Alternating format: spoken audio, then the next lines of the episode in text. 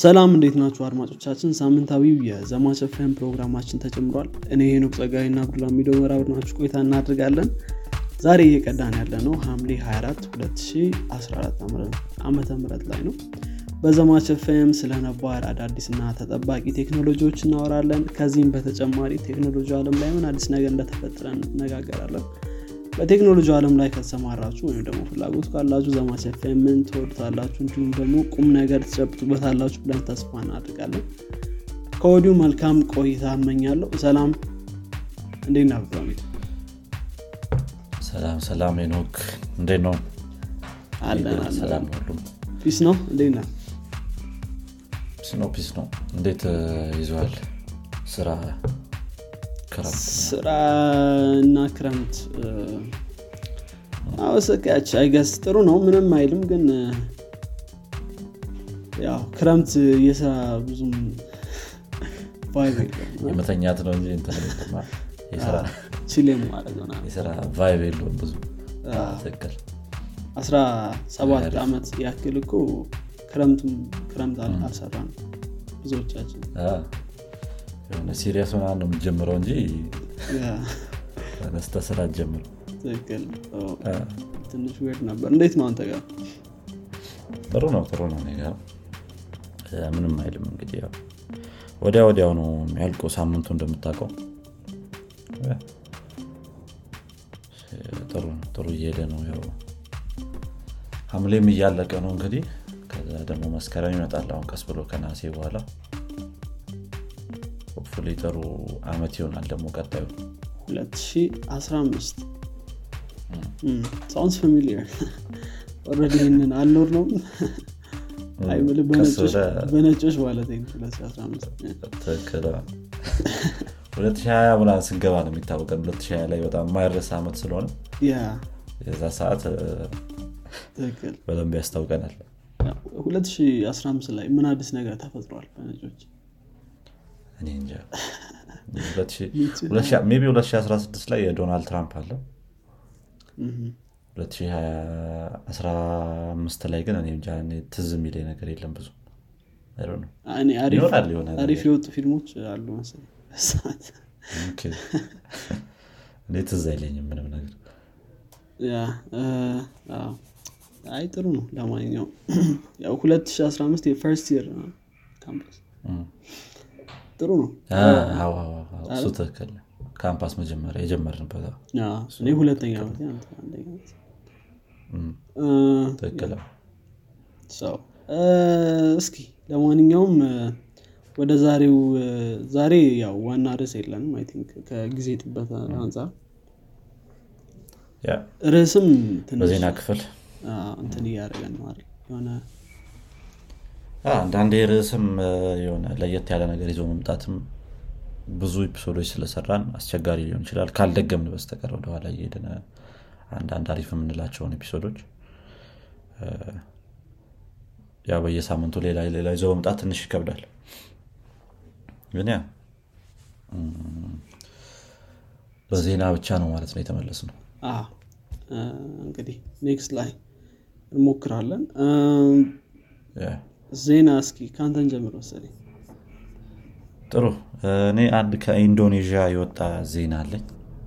እንግዲህ ኢንዶኔዥያ ባሳለፍነው- ጊዜያት ውስጥ እስከ July 27 ድረስ የሚቆይ እንትን ብላ ነበረ። ምንድነው? የሆነ አንድ ህግ አስተላልፋ ነበረ። ይህ ምንድነው? እስከ July 27 እያንዳንዱ ኢንዶኔዥያ ውስጥ የሚገኙ የ online service የሚሰጡ company ዎች ወይም internet service የሚሰጡ company ዎች እንደነ Meta Google Apple እነዚህ እነዚህ በሙላ ሁሉም company ዎች በተለይ social media ምናምን ያላቸው company ዎች ድርጅቶቻቸውን እንትን እንዲሉ እንዲያስመዘግቡ በኢንዶኔዥያ ስር እ፣ ትእዛዝ አስተላልፎ ነበረ።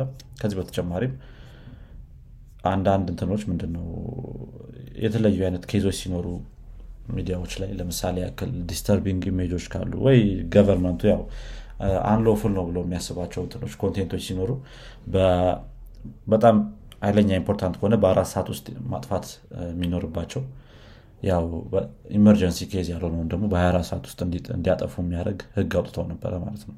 ስለዚህ እዛ ከተመዘገብክ በዚህ ህግ መሰረት ትተዳደራለህ እስከ July 27 deadline ሰጥተው ነበረ። ያው ከ July 27 በኋላ እርምጃ መውሰድ ጀምረዋል ማለት ነው። የሚገርመው ነገር ትልልቅ የሚባሉት company ዎች ተመዝግበዋል። እንደነ Meta Google ምናምን ተመዝግበዋል እስካሁን ድረስ። ግን አንዳንድ ደግሞ ያልተመዘገቡ company ዎች ነበሩ።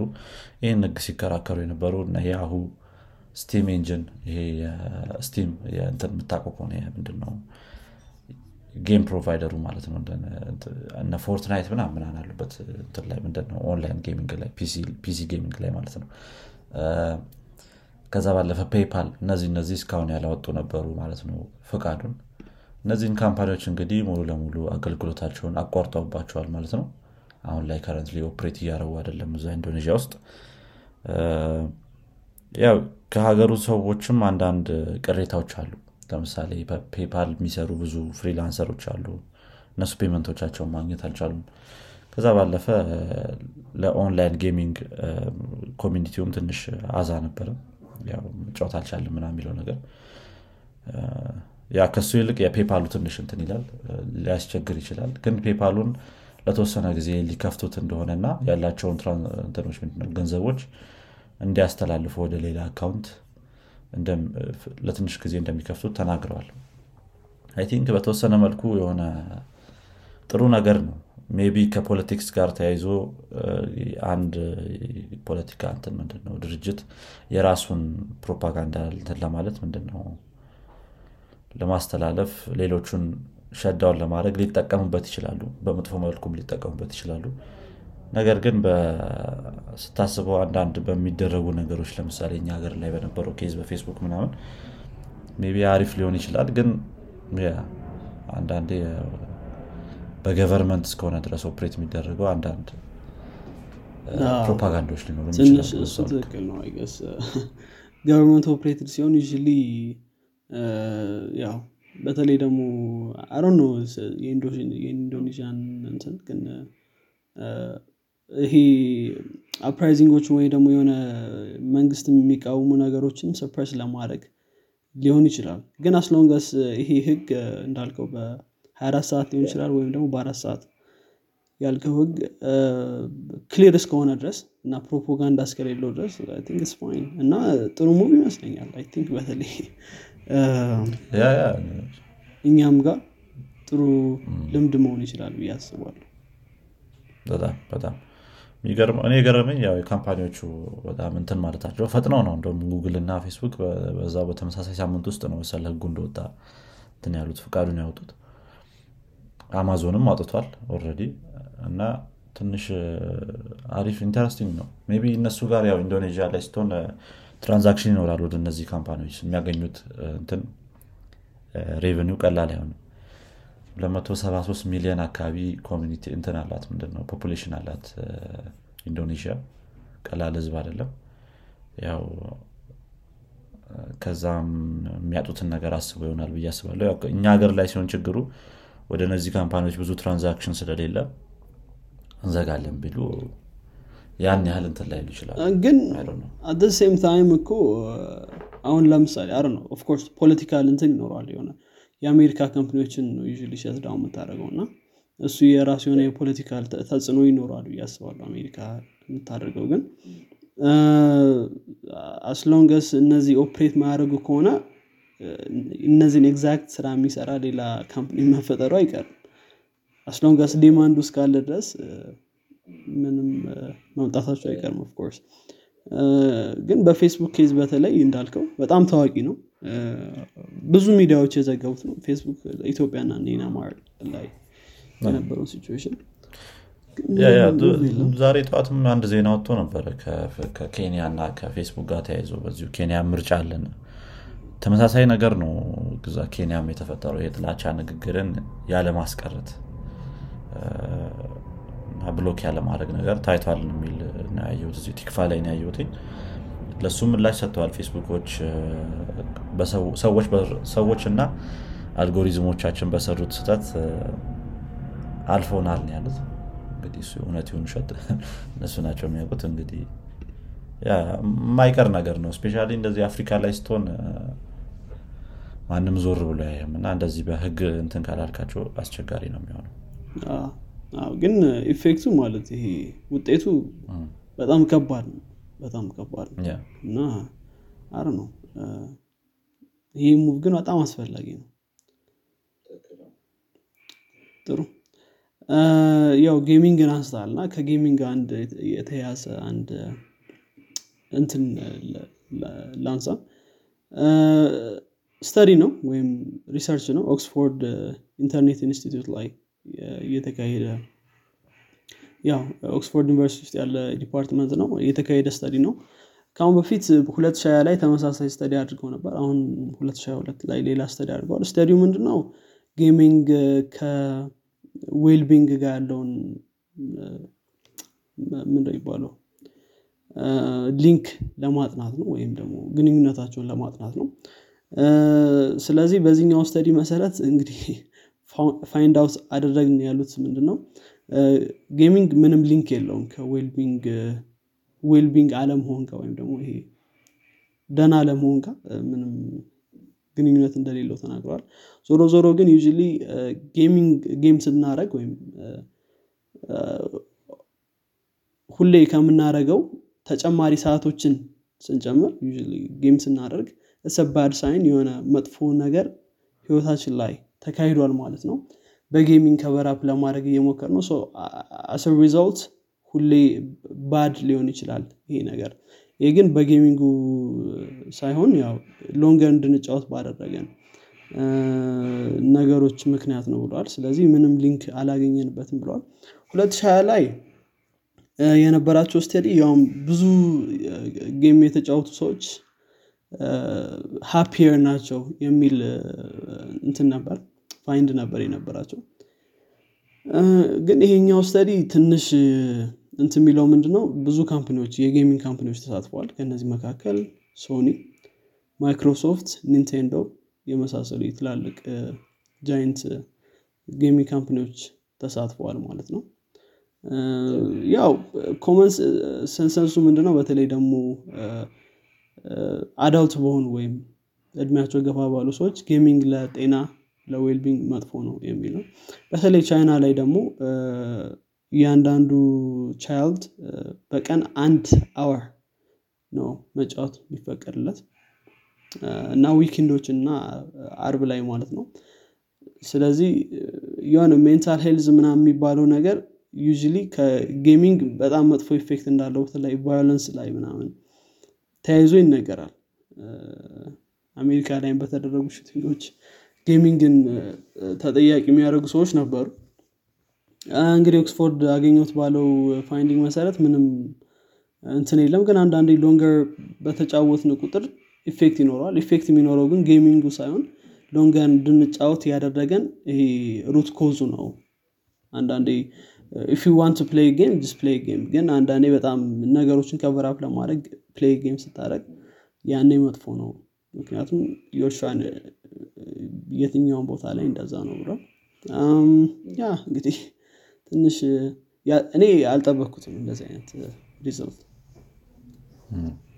ያ አንተ ቢ ዳይሬክት ሪሌሽን አለው ብለህ ነበር የጠበቀው ጌሚንግ መጫወት ይሆናል ይጎዳል ያስብ ነበር። ምል ሎንገር ታይም ማለት ጌም መጫወት ኦፍኮርስ ግን በጣም ትክክል እሱማ especially እነዚህ ምንድን ነው ስሙ online play ያላቸው game ኦች አሁን ቅርብ ጊዜ በተለይ የወጡት እንደነ ኮል ኦፍ ዲዩቲ ዋርዞን ፎርትናይት ቢ ፎርትናይት ትንሽ ይሻላል። ግን አሁን ለምሳሌ ኮል ኦፍ ዲዩቲ በጣም violent የሆነ game ነው በተወሰነ መልኩ ትንሽ effect ሊኖራቸው ይችላል። ግን ከዛው ካለው ከመጣበት root cause ጋር ተያይዞ ደግሞ more effect ይኖረዋል። እንደውም አንድ documentary ላይ እንደዚሁ በጣም real world ኡ እንትን ስለሚለኝ ስለሚያናድደኝ ያለኝን ምሬት መወጣው game ላይ ነው ብሎ የሚናገር ልጅ ሰምቼ ነበር። እና ያው አንድ ቀን ይሄ ልጅ real world ኡ ላይ ደግሞ መወጣቱ አይቀርም። ስለዚህ እንደዚህ እንደዚህ ሰዎችን ስለዚህ በዚህኛው case ጌሙ ሳይሆን ችግር ያለበት ይሄ ሰውዬ ከሪል ወርልዱ ነጋ ነው ችግር ያለበት ማለት ነው። ያ ስለዚህ ጌሙ ላይ ያው ከሰዎችን ሲገል ምን ሲል ሳቲስፋክሽን ያገኛል ልክ እንደ ድራግ ከሆነበት የሆነ ሰዓት ላይ ነገር ሳቲስፋክሽን የማይሰጠው ከሆነ ቫዮለንት መሆኑ አይቀርም ልጅ በትክክለኛው ላግኘው ብሎ ያ ያ suppose። እ፣ ያ፣ በነገራችን ላይ 39 ሺህ gamer ኦችን የተሳተፉበት። ስለዚህ በጣም comprehensive የሚባል study ነበር። ብዙ ነበር። አይ ጥሩ ጥሩ። ያው በተወሰነ መልኩ ትንሽ እንትን ይሰጠናል ምንድን ነው I think parent ኦች እዚህ በኋላ ይቅርብ ምናምን የሚሉትን ነገር ይህን study link ትልክላቸዋል አይሰሙም እዚህ ይቆለፍባል እንደውም የባሰ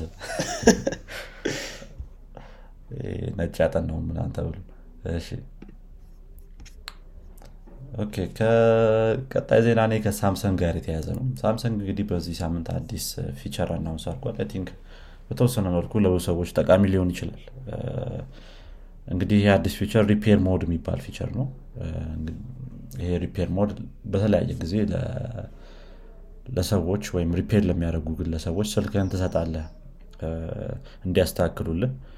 ብዙ ጊዜ ደግሞ ክፍት ሆኖ ነው የሚ- የሚሰጣቸው ስልኩ። ምክንያቱም የሆነ setting ላይ ማስተካከል ያለባቸው ነገሮች ሊኖሩ ይችላሉ ምናምን።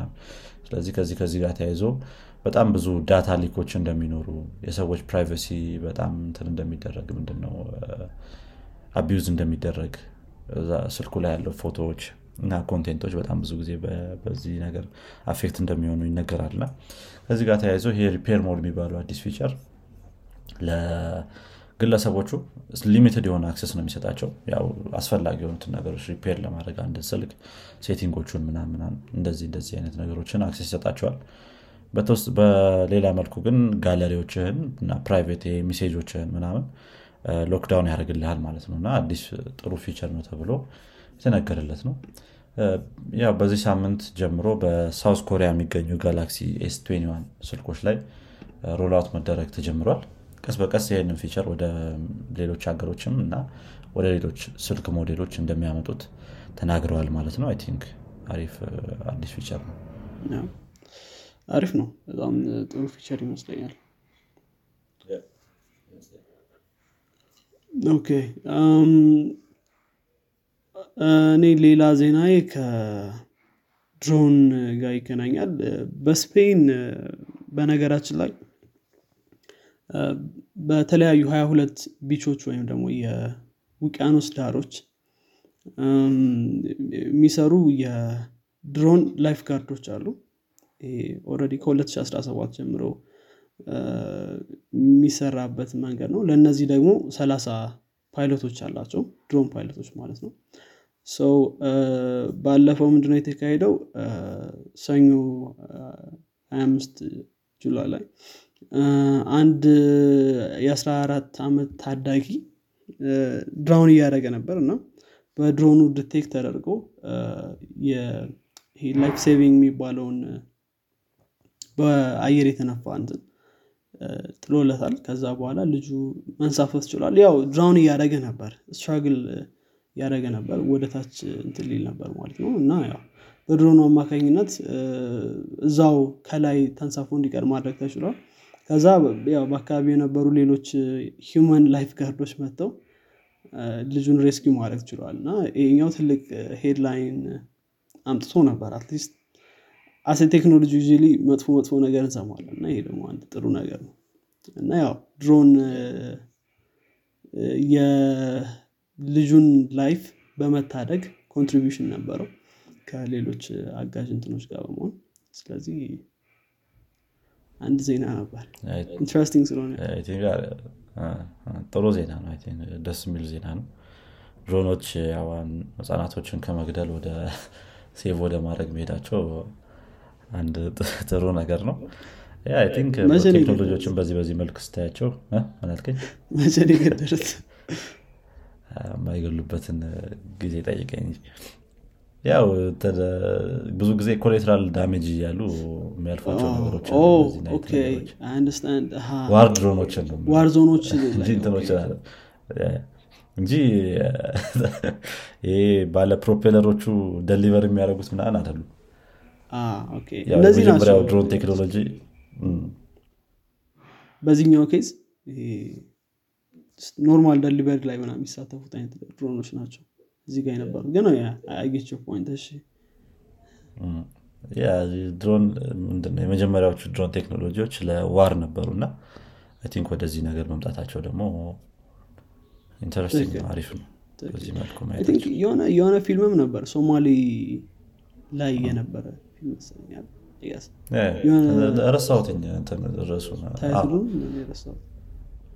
አንድ አንድ እንትን ላይ ምንድነው? አንድ mission ላይ focus ያደረገ እንደዚሁ ላለመግደል የሚያደርገውን ጥረት ምናምን የሚያሳይ ነገር አይደለም። አንድ drone pilot struggle ኣቸውን ያሳያል ፊልሙ ግን ያው sympathy ለመፍጠር ነው የራሳቸው ላይ እንጂ ስለ አንዳንድ story ዎች እንደዚህ እየፈለጉ ይሰራሉ። እንደነ American Sniper ምናምን አይነት ትክክል። I guess more interesting የሚሆነው of course አሜሪካ ውስጥ ስለተሰራ የአሜሪካ military based አድርገው ግን የልጅቷ ታሪክ ላይ ቢያነጣጥር የጊዜ የሆነ ዳቦ እየሸጠች ምናምን ነገር እንደዛ ቢሆን ኖሮ more interesting ይሆናል። እና feeling ኡ ትንሽ ይገለበጣል። ግን ከዛ viewpoint ስታየው ሌላ ከዛ viewpoint ራሱ ስታየው አሜሪካ ላይ ቁጭ ብለህ ሌላ ሰውን ራሱ የመግደሉ እንትን ትንሽ bureaucratic ነገር ነው። ግን እስቲ ወደ ፖለቲካው ሳንገባ ወደ ኢላን መስክ ደግሞ እንሂድና አንድ ዜና አልፎን ነበር። I think ወይ break የወሰድን ጊዜ ምናምን ነበር መሰለኝ ይህንን ዜና ያላቀረብነው ትዊተር ኢላን መስክን ከሶታል። I know ብዙ ሰዎች ሰምታችኋል ብዬ አስባለሁኝ ይህም ክስ እንግዲህ የተ- የተፈጠረው ትዊተር ኢላን መስክ ትዊተርን በ44 ቢሊዮን ዶላር ገዛለሁ ብሎ promise ካደረገ በኋላ ከዛ deal back out ማድረጉ ባረገበት ምክንያት ነው ማለት ነው ይሄ ክስ የተፈጠረው። ይህንን ነገር ማሟላት አለበት shareholder ኦች accept ያደረጉት ነገር ነው። ብዙ ሰው ሲጠብቁ የነበረው ነገር ነው እና ከዚህ ነገር back out ማድረጉ ለዚህ ክስ አጋልጦታል ማለት ነው። ኢላን መስክ በበኩሉ ደግሞ ያው የትዊተር እንትኖች ምንድነው user ኦች bot ኦችን በጣም ምንድነው ከ user ኦች bot ኦች በጣም ብዙ አሉ። ያ መለየቱ አስቸጋሪ ነው። በዛ ላይ ደግሞ በጣም ብዙ bot ኦች አሉ platform ኡ ላይ እና በዚህ ምክንያት ለአሁን ትንሽ break ወስዳለው ከመግዛት። ትዊተርን ብሎ ነበረ። ያ እንግዲህ በዚህ ምክንያት ክስ አለ። እንግዲህ ለዚህ ክስ ጀጅ ጋር የሚቀርቡበት date ተወስኗል October 17 ይሆናል ማለት ነው ይሄ date። October 17 ላይ ቀርበው ያው እንትናቸውን case ኣቸውን ሁለቱም side ኦች ይናገራሉ ማለት ነው። የኢላን መስክ lawyer ኦችም የትዊተር lawyer ኦችም እርስ በርስ ፊት ለፊት ይገናኛሉ ማለት ነው። እንግዲህ የኢላን መስክ lawyer ኦች ወደ 2023 ነበር ይህን deal push ሲያደርጉ የነበረው። 2023 ላይ እንዲደረግ ይሄ case ማለት ነው። ነገር ግን ትዊተሮች ደግሞ September ላይ እንዲሆን ነበረ push ሲያደርጉ የነበረው። ያዶ ነው middle ground ነገር ይመስለኛል እንግዲህ የ October 17 እ፣ ያ የተወሰነው date ማለት ነው። ችነች ነው። ያ ይገርማል በተለይ ያኔ ኢሎን ማስክ ገዛለሁ ሲል ትዊተር ውስጥ ላይ ነው ጊዜ ከዛ ኢሎን ማስክ አንዴ confirm ከተደረገ በኋላ ትገዛለ የግድ አንዴ ተናግራለሁ። አንዴ ብላል በጣም ብዙ ሚዲያዎችም ተቀባብለውታል። already done deal እንደሆነ ነገር ነበረ በደንብ ብዙ ሰው ሲያወራ የነበረው። breaking ሆኖ ሲወጣ አስታውሳለሁ ያኔ በተለይ ኢሎን ማስክ ሊገዛው ነው። እንግዲህ እናይላቸዋለን መጨረሻቸውን። እኔ ጋር ያለው የመጨረሻ ዜና ከ semiconductor production ጋር እንደምናውቀው ያው አለም የ semiconductor እጥረት አጋጥሞታል። በተለይ 2020 ከ2020 ኮሮና ከገባ ጊዜ ጀምሮ በተለይ የ semiconductor እጥረት በጣም common ነበር። በተለይ ደግሞ የአሜሪካ company ዎች አሁን እንደምታውቀው usually production ናቸው ቻይና ላይ ነው። ሰው እነሱን በጣም affect ሲያደርጋቸው ነበር። ሳምሰንግም እንዲሁ affect ሲደረግ ነበር። አፕልም ሌሎችም company ዎች በዛ ምክንያት እንግዲህ US ላይ አንድ bill አጽድቀዋል። House of Congress የሚባለው መሰለኝ ያጸደቀው። House of Representatives Congress አይደለም። bill አጽድቀዋል። bill ኡ እንግዲህ እዛው ሀገር ውስጥ ላሉ የ semiconductor production ኖች የሚሰጥ ነው። 50 ቢሊየን ነው ፈንድ የተደረገው። ስለዚህ እዛ ሀገር ውስጥ ላሉ semiconductor production ለሚሰሩ company ዎች boost እንዲያደርጉበት ወይም ደግሞ ለ scientific research ከዚህ ጋር ተገናኝቶ ይሄ bill ጸድቆላቸዋል ማለት ነው። ያ ይሄ more or less ያው እነሱ ጋር ሁሉም ነገር politics ነው እና ይሄ ግን ጥሩ move ይመስላል። በተለይ ለአሜሪካ company ዎች ያ እና I think በተለይ እንደዚህ ትላልቅ company ዎች እና አፕል ያው ዩ production line ኑም ቻይና ነው እንዴት እንደሚቀይረው ብዙ ሰዎች curious ናቸው ይህ ነገር ምናም ምናምን ነገር ስለዚህ እስኪ ጥሩ ነው ብዬ አስባለሁ in general ለ semiconductor production ግን at same time ደግሞ እነ ቻይና already ይሄንን move በጣም እንትን እያሉት ነው። እየኮነኑት ነው። እየተቃወሙት ነው። ሰው። ያ እንግዲህ ይሄኛው አንደኛው ዜና። ነው think ለ company ዎቹ በጣም አሪፍ ነው። በዛ ላይ ደግሞ I think ቻይናም complain ማድረግ ያለባቸው አይመስለኝም ሳስበው ምክንያቱም ከቅርብ ጊዜያት ወደ especially ከኮቪድ በኋላ በጣም limited አድርገውታል ይህንን access ከእነሱ ሀገር የሚወጡ እንትኖችን semiconductor ኦችን በዛ ላይ ደግሞ እንትኖችም የቴስላ ባትሪ ምናም production ም እንደቀነሰበት ያወራን ነበር ባለፈው ላይ ባለው እነሱ ሀገር still continue በሚያደርገው lockdown ኡን ምክንያት ማለት ነው። እና ለ company ዎቹ ደግሞ ይህ ነገር ከባድ ነው የሚሆነው። ሌላው ሀገር ክፍት በሆነበት time ላይ ማለት ነው። አዎ ያው እንደሚታወቀው semiconductor የሆነ global chain ነገር አለ ያውም እንትና ሮይተርስ ይዞት የወጣው ዜና ቻይና የቻይና የንግድ ሚኒስተር አርብ ላይ ነው ይህን የተናገረው። ይሄ US Congress US Congress እያጸደቀው እንትን bill ይሄ የ semiconductor supply chain ኑን ይገለዋል እና በጣም መጥፎ ለ international trade ምናምን ብለዋል ማለት ነው። እና already መቃወም ጀምረዋል Friday ላይ። እስቲ እንግዲህ ቻይና ምን እንደምትል ከዚህ በኋላ እናያለን። ለእነሱም ከባድ ነው የሚሆነው። ብዙ ገቢ የሚያገኙበት source ነው ብዬ አስባለሁ ይሄ ጥሩ። እኔ ጋር አንድ አነስ ያለ የመጨረሻ ዜና አለ። ከዚሁ ከ US federal court ጋር የተያዘ ነው እኔ እንኳን US federal court በ2020 ላይ በጣም ትልቅ data breach አጋጥሞት ነበረ። አንስተን እንዳወራን እዚህ እንትን ላይ ምንድነው case ላይ። እንግዲህ data breach ኡ የተለያዩ ሰዎችን personal እንዲሁም private እንትኖችን ምንድነው document ኦችን ማግኘት ችለው ነበረ እነዚህ hacker ኦች። የዛን ጊዜ ላይ በተነገረውም ሁኔታ እንደሆነ ከሆነ ከአሜሪካ ጋር ያው ጸብ አላቸው የሚባሉ ሀገሮች የሰሩት ስራ ነው ብለዋል። ማን እንደሆነ ባይናገሩም ማለት ነው። ከዚህ በኋላ በጣም important ለሆኑት document ኦቻችን እንዲሁም system communication ኖቻችን ቴክኖሎጂውን drop down እናደርገዋለን ያሉት። አይ እንዴት እንደሆነ ያነገዝ በጣም lower level የሆኑ ቴክኖሎጂዎችን እንጠቀማለን ከዚህ በኋላ ብለዋል። አይ ወይ ኢንተርኔትን ሙሉ ለሙሉ ማጥፋት ይሆን የድሮ system ኦችን መጠቀም ይሆን? እንዴት እንደሆነ ነገር አልገባኝም። ግን አንዳንድ leak ኦች እንደሚያሳዩት ከሆነ አሁን ቅርብ ጊዜም ሌላ data breach አጋጥሟቸዋል የሚል ነገር ወጥቷል። ይሄ የተረጋገጠ ነገር አይደለም። The Verge ይዞት የወጣው አንድ ዘገባ ነው። ግን እስካሁን ከዚሁ ከ Department of Justice እንዲሁም ከ US federal court የተሰጠ ማብራሪያ የለም። ግን ይህ ነገር ድጋሚ ተከስቷል የሚባል ነገር አለ እስቲ ቀጣይ ሳምንት ላይ በግልጽ ያሉታል ወይ ወይስ እንደዛው እንደተደበቀ ይቀራሉ የሚለው ነገር እናያለን ማለት ነው። ያ interesting ይሆናል እስኪ እናያለን። አለክ ወይስ እናጠቃል ጥሩ። እንግዲህ አድማጮቻችን የዚህኛው ሳምንት የፖድካስት እና የዜና ክፍል ይህን ይመስል ነበረ በሚቀጥለው ሳምንት እስከምንገናኝ ድረስ መልካም ጊዜ እንመኛለን።